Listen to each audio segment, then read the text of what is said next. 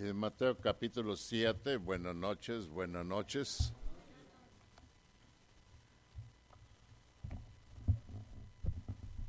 Hay una hermana que dice, salúdeme a todos los hermanos allí, se llama Ernestina Hernández.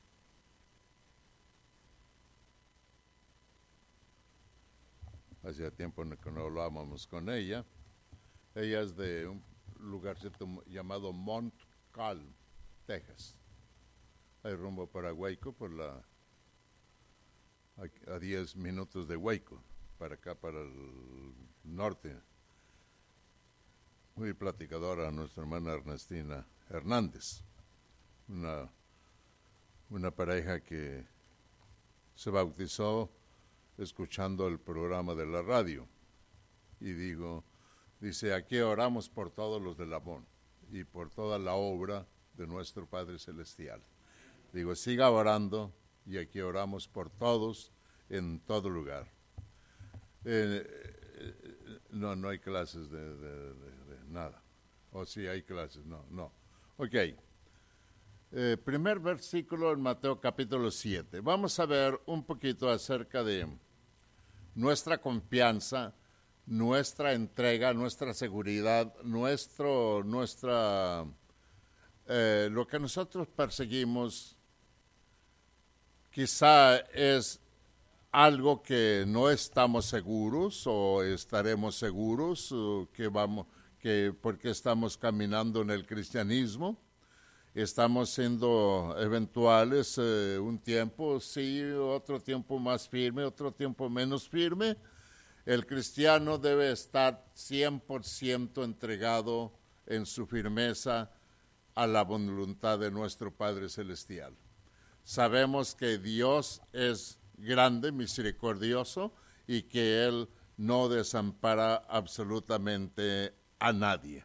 A nadie desampara a nuestro Padre Celestial y siempre estar listo para escuchar el clamor de cada uno de todos nosotros y de cada uno de todos los humanos.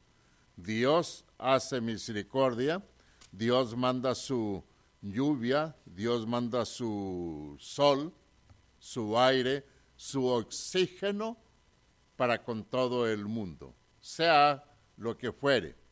Físicamente, todos estamos en Dios, físicamente.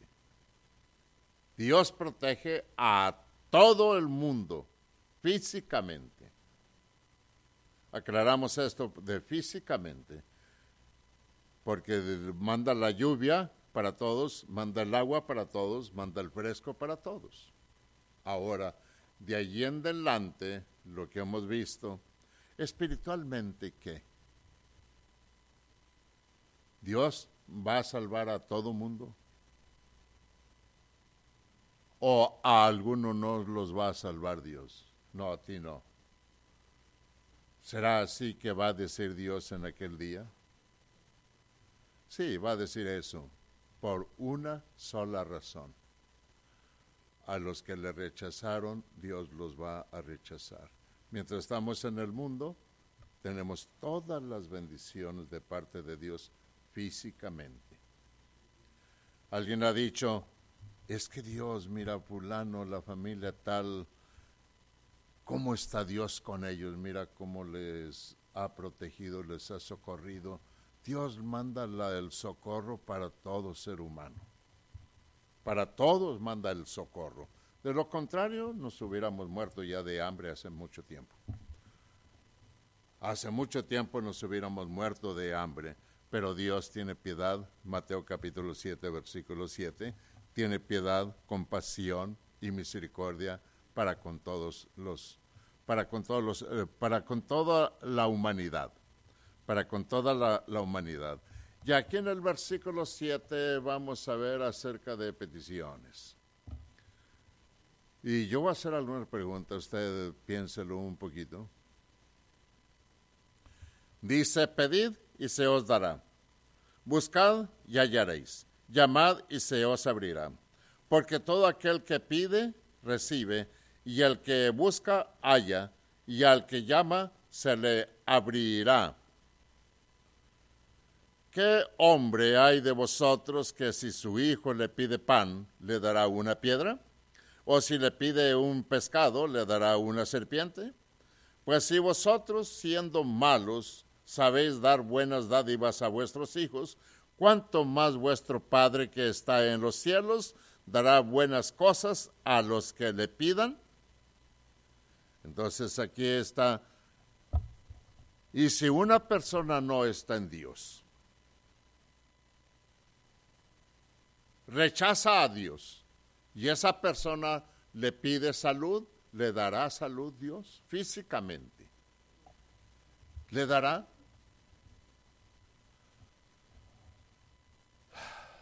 ¿Sí o no? Sí, físicamente. Dios hace llover para buenos y malos.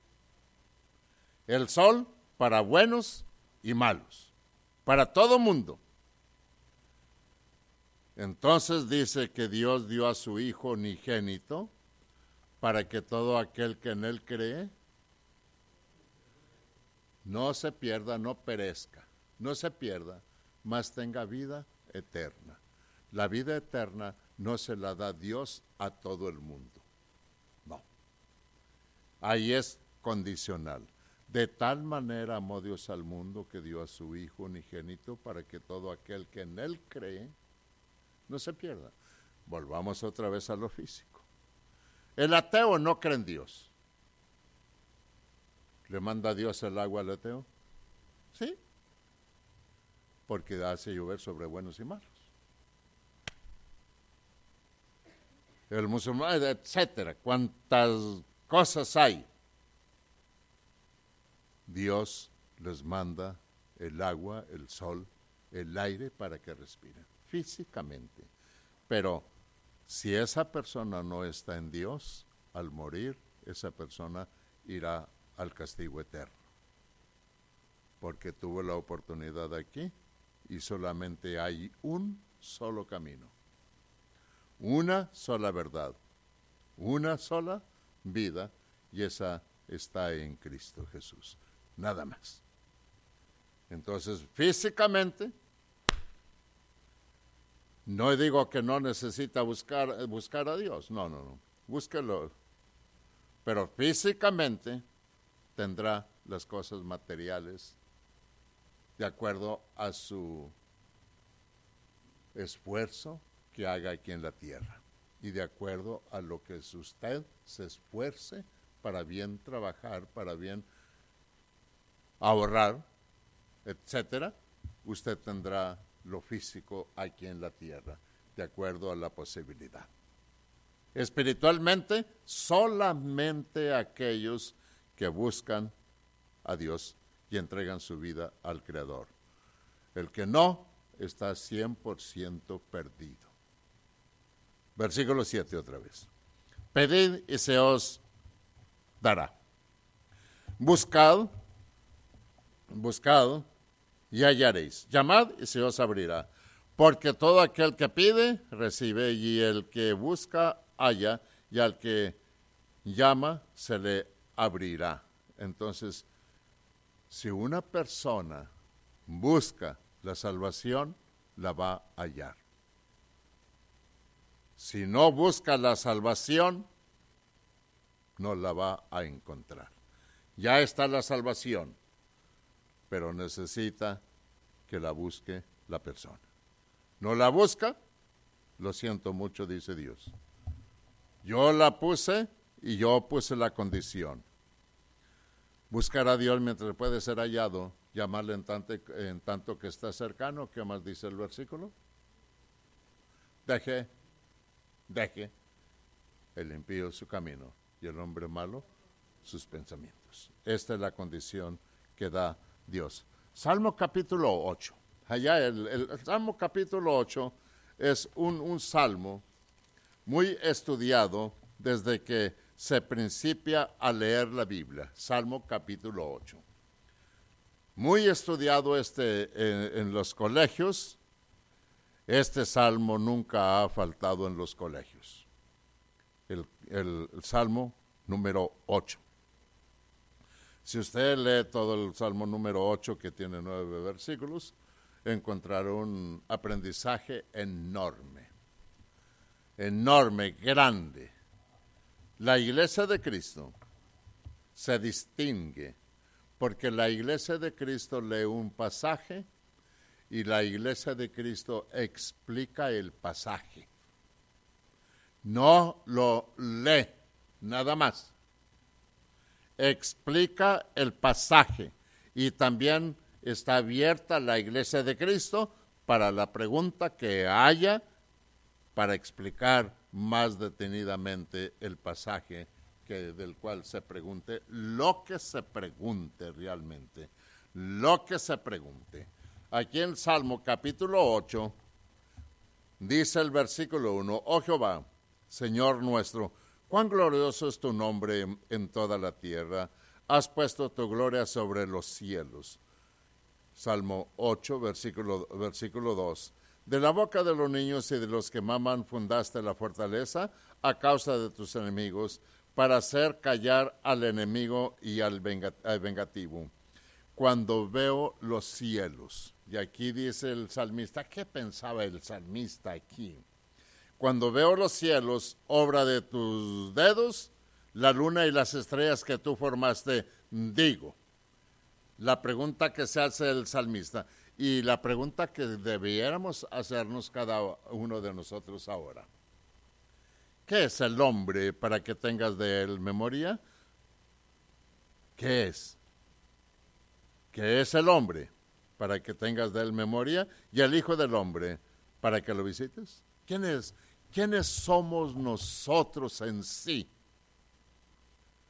Para merecer que Dios se incline a la humanidad. ¿Quién es la humanidad? Lo ha rechazado desde el Antiguo Testamento, desde los profetas, desde todos los demás. Y Dios se inclina como que para darnos la mano. ¿Quiénes soy? ¿Quiénes somos? ¿Quién, es, quién soy? para que Dios se incline y me dice, dame la mano y yo te levantaré. Venid a mí, todos los que estáis trabajados y cargados, y yo te prometo que te voy a dar descanso. ¿Quiénes somos para que Dios nos ofrezca esas grandes bendiciones sin merecerlas? Sin merecerlas.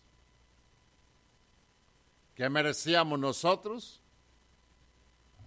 Crucifícalo. ¿Qué dijo Cristo? Yo tomaré el lugar que a ustedes les corresponde. Yo entrego mi vida para que ustedes tengan la oportunidad de salvarse, si ustedes quieren salvarse.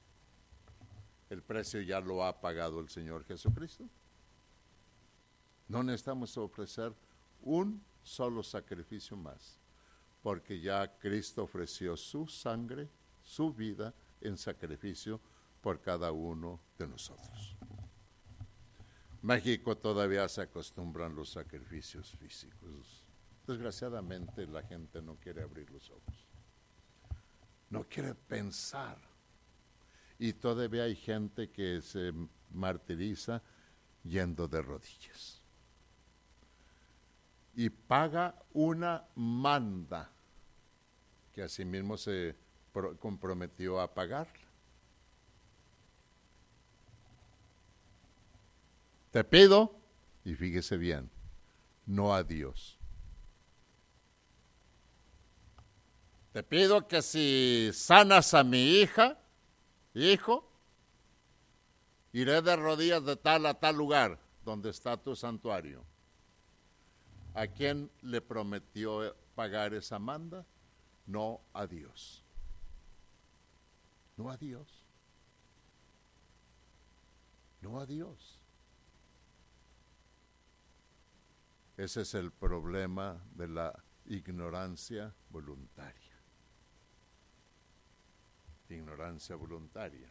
Yo le platico que en México la pirámide más alta del mundo está en México. La pirámide más alta del mundo está en México. tiene un escalonado. Y ahí hablamos con una mujer ya grande, unos 60 años,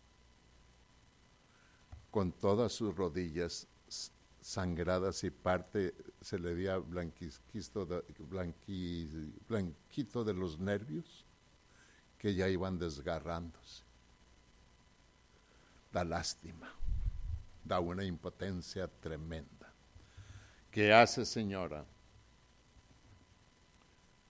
Voy a pagar, voy pagando esta manta. Ya le quedan unos cuantos metros para llegar a donde está el santuario para usted no le sirvió nada el sacrificio que hizo Cristo. Usted está diciéndole con esto que usted está ofreciendo un sacrificio que vale la pena. Más potente que el que ofreció el Señor Jesucristo. Ay, no me diga nada eso, Señor. Porque Cristo ofreció un gran sacrificio por todos. Entonces, ¿qué está haciendo usted? Es que yo prometí esta manda. Sí, es verdad no a Cristo ni a Dios. Usted se la prometió al ídolo que está allí. Continúe pagándola. ¿Qué debo hacer? Continúe pagándola. Pague su manta. No puedo decirle pague lo que debe porque no debía la manta. Cosas que de las cuales Dios mandó al Señor Jesucristo a rescatar de esa vana manera de vivir, la cual recibimos de nuestros padres. ¿Por qué? Por la ignorancia de ellos. Por la ignorancia de ellos. Jalapa, Veracruz. Están dos cabezas grandes de roca, bien formada con los dioses de aquel entonces. Cada cabeza pesa alrededor de 10 toneladas. Pero los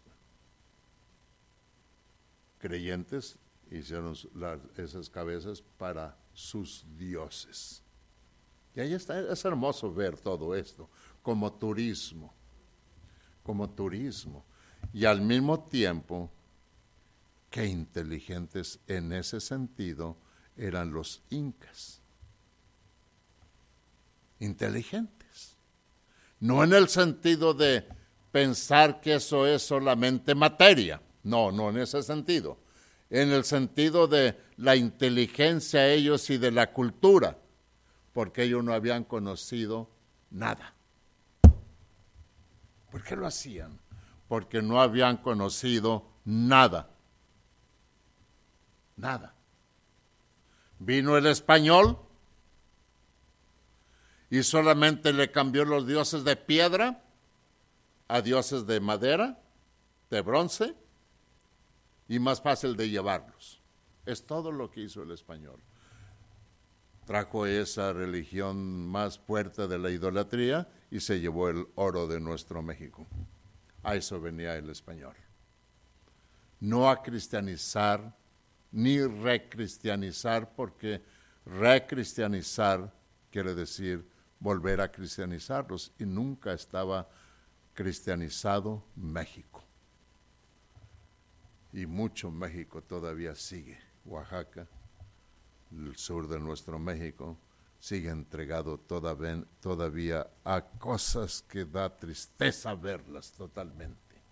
Da tristeza ya para el norte del Distrito de Federal y de allí en adelante para el norte la gente ha cambiado bastante y mucho de los que han venido a Estados Unidos ya han visto otra cosa diferente y han conseguido Biblias para leerlas. Porque antes también la Biblia estaba totalmente prohibida en México y en varias partes de nuestro mundo que encontraran a una Biblia en alguna casa, en algún hogar, era quemada aquella familia juntamente con su hogar y juntamente con su Biblia. Esto lo hizo el clero católico en la llamada Santa Inquisición, que de santa no tiene, de más bien en su brutal Inquisición. Eso hicieron todo aquello. Qué triste, qué feo, qué lamentable. Dejen, nada más tomo dos minutos para eh, decirle, cuando vaya, eh, le hemos recomendado esto, cuando vaya usted a Guanajuato, visite en los sacrificios que hacían en nombre de la Santa Inquisición. Hay una cosa así de tres esquinas.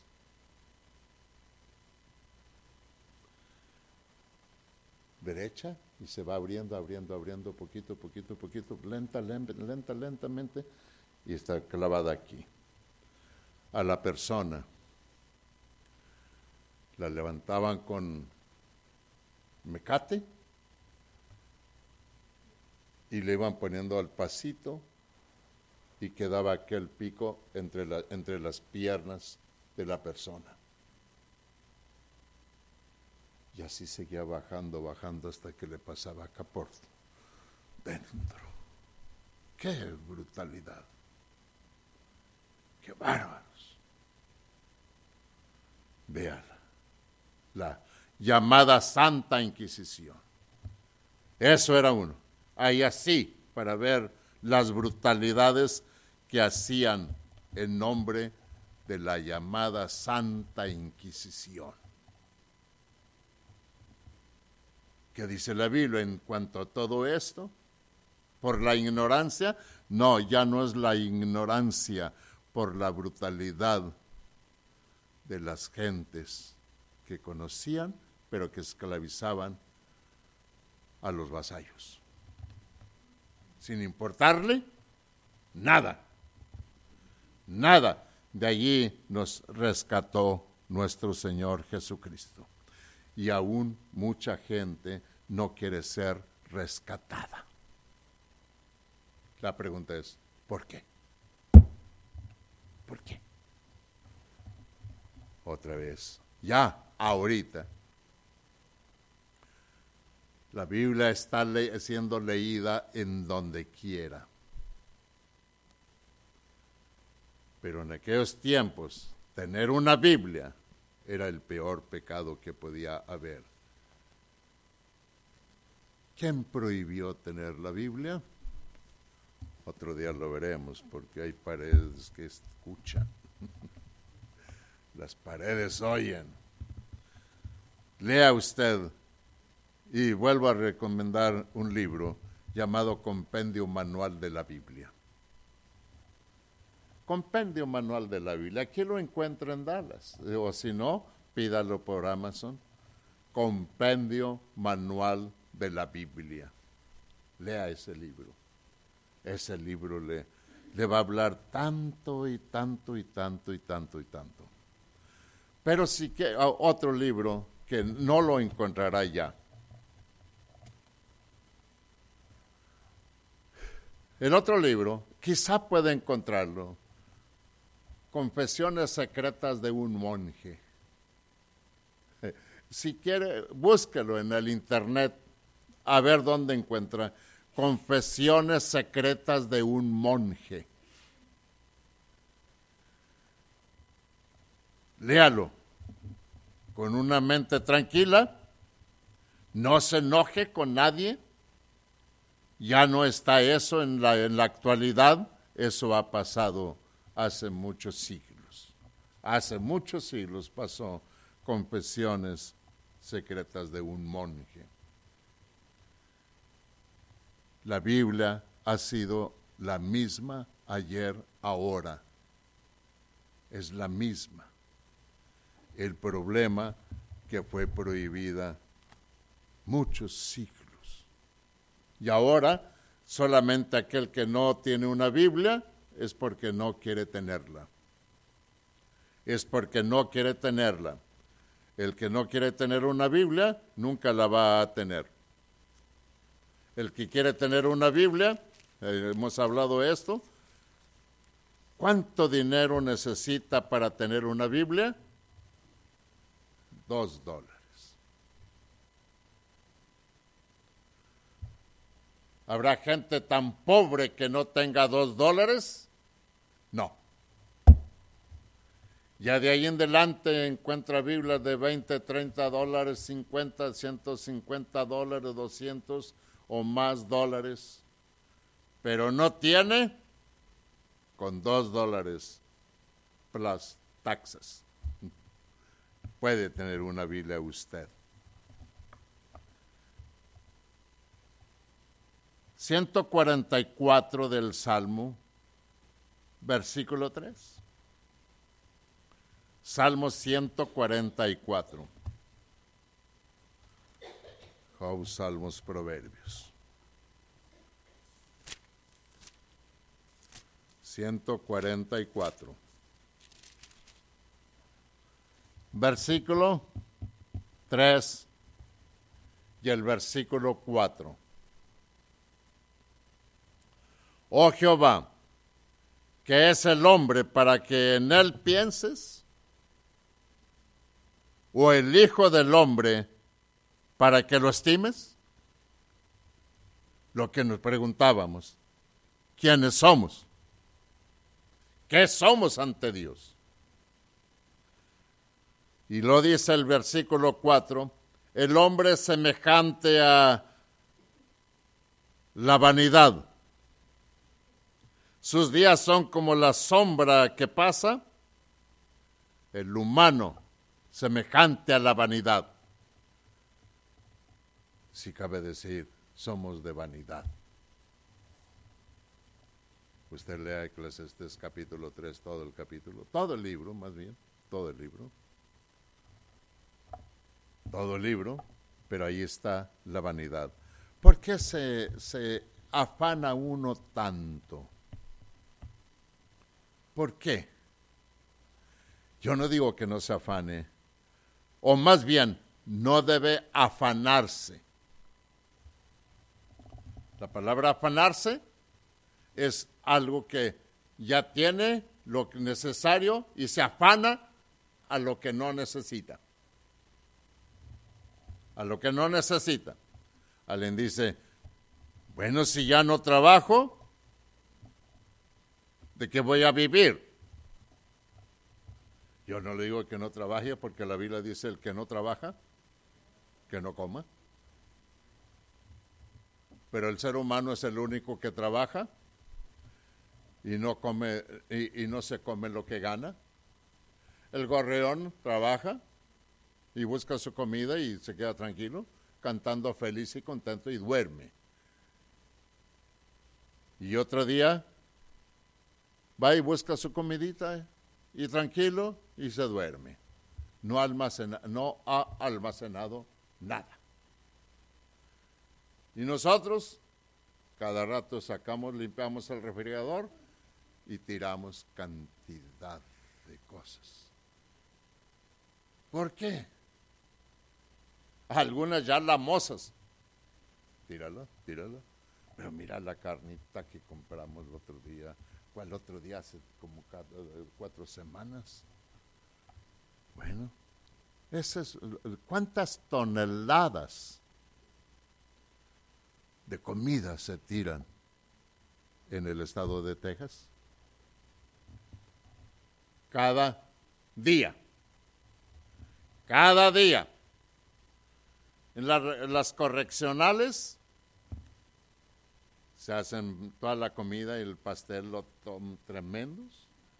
Sirve la comida y todo lo que queda de ese día no lo usan otro día en los correccionales. Pasteles enteritos. Y no puede regalarlos, porque la ley se lo prohíbe. Que vayan a Zacatecas.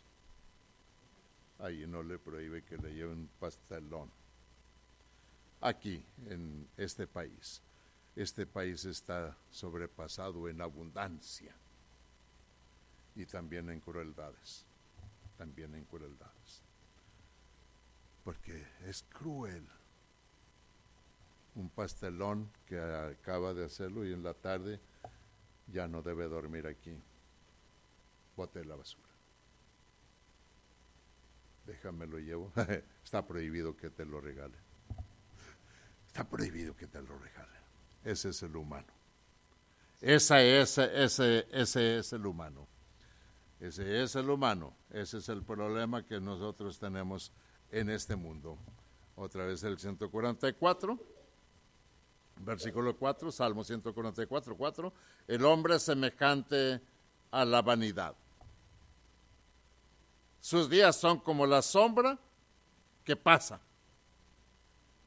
Ya nos vamos. ¿Quién verdad? Ya nos vamos. Su servidor ya se va también. Usted eh, cualquier rato también se va.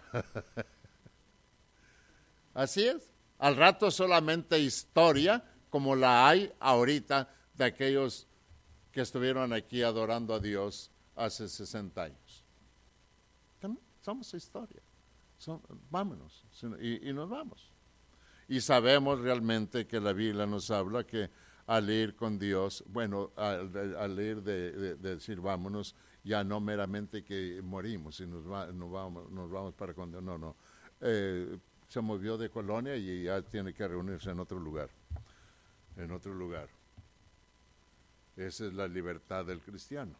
Esa es la libertad que, que ahorita estamos aquí, al rato ya no estamos nosotros aquí. Salmo, eh, perdón, Marcos capítulo 10, 10 Evangelio según Marcos capítulo 10. Mateo Marcos. Mateo Marcos.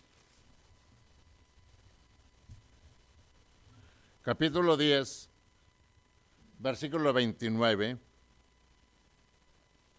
y versículo 30.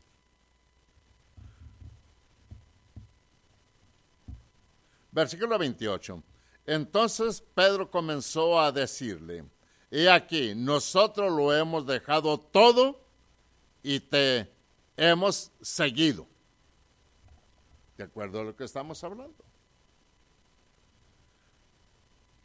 Te hemos seguido. Respondiendo Jesús, y, respondió Jesús y dijo, de cierto, versículo 29, de cierto os digo que no hay ninguno que haya dejado casa o hermanos o hermanas, o padre o madre, o mujer o hijos o tierras, por causa de mí y del Evangelio, que no reciba cien veces más.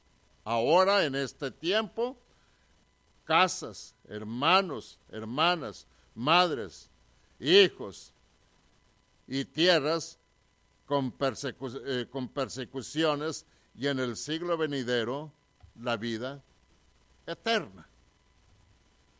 ¿Cuánto cuesta la vida?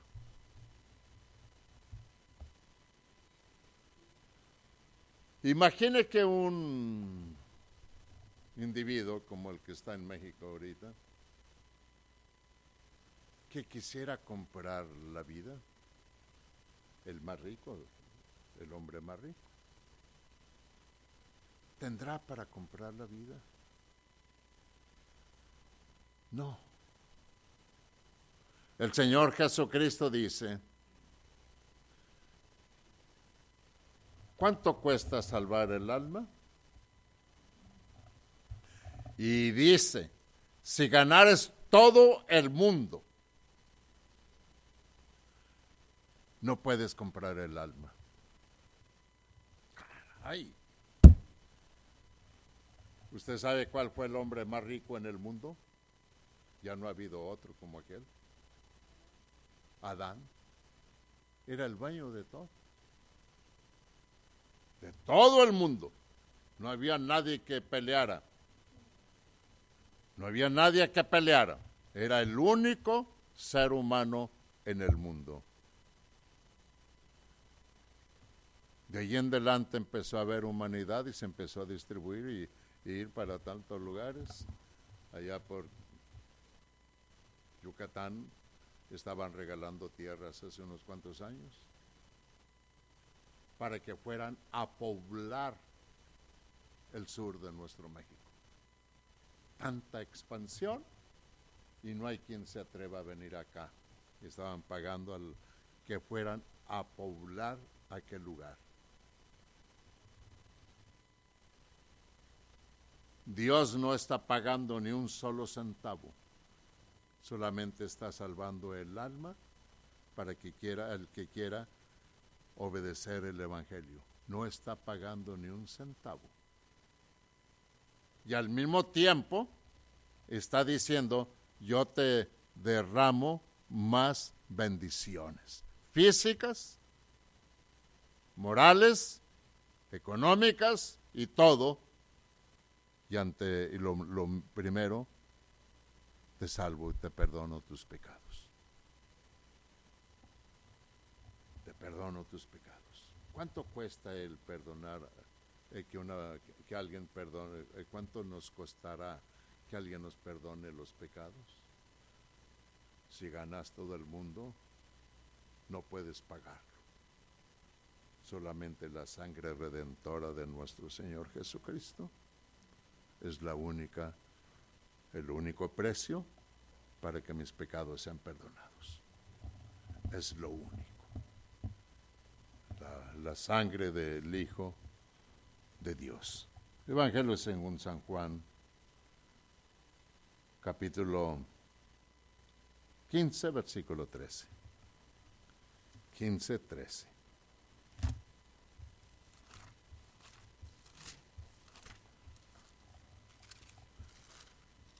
Y dice el versículo 13, nadie tiene mayor amor que este, que uno ponga su vida por sus amigos.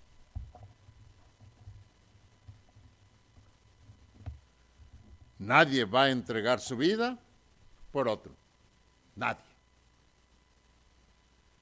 A no ser que sea un pariente o que le ame tanto.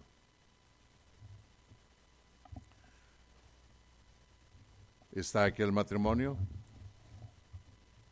sufriendo, la esposa está enferma. El problema de ella es que necesita un corazón. Y su esposo dice, antes, antes que se enfermara, yo daría por ti hasta mi vida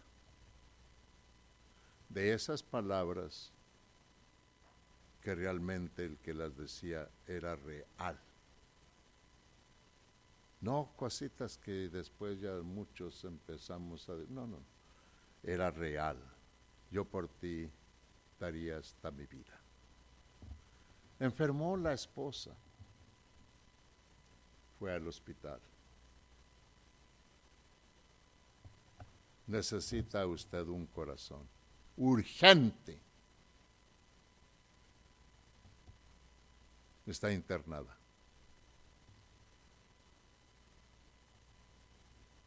Y le dicen al esposo, su esposa necesita un corazón.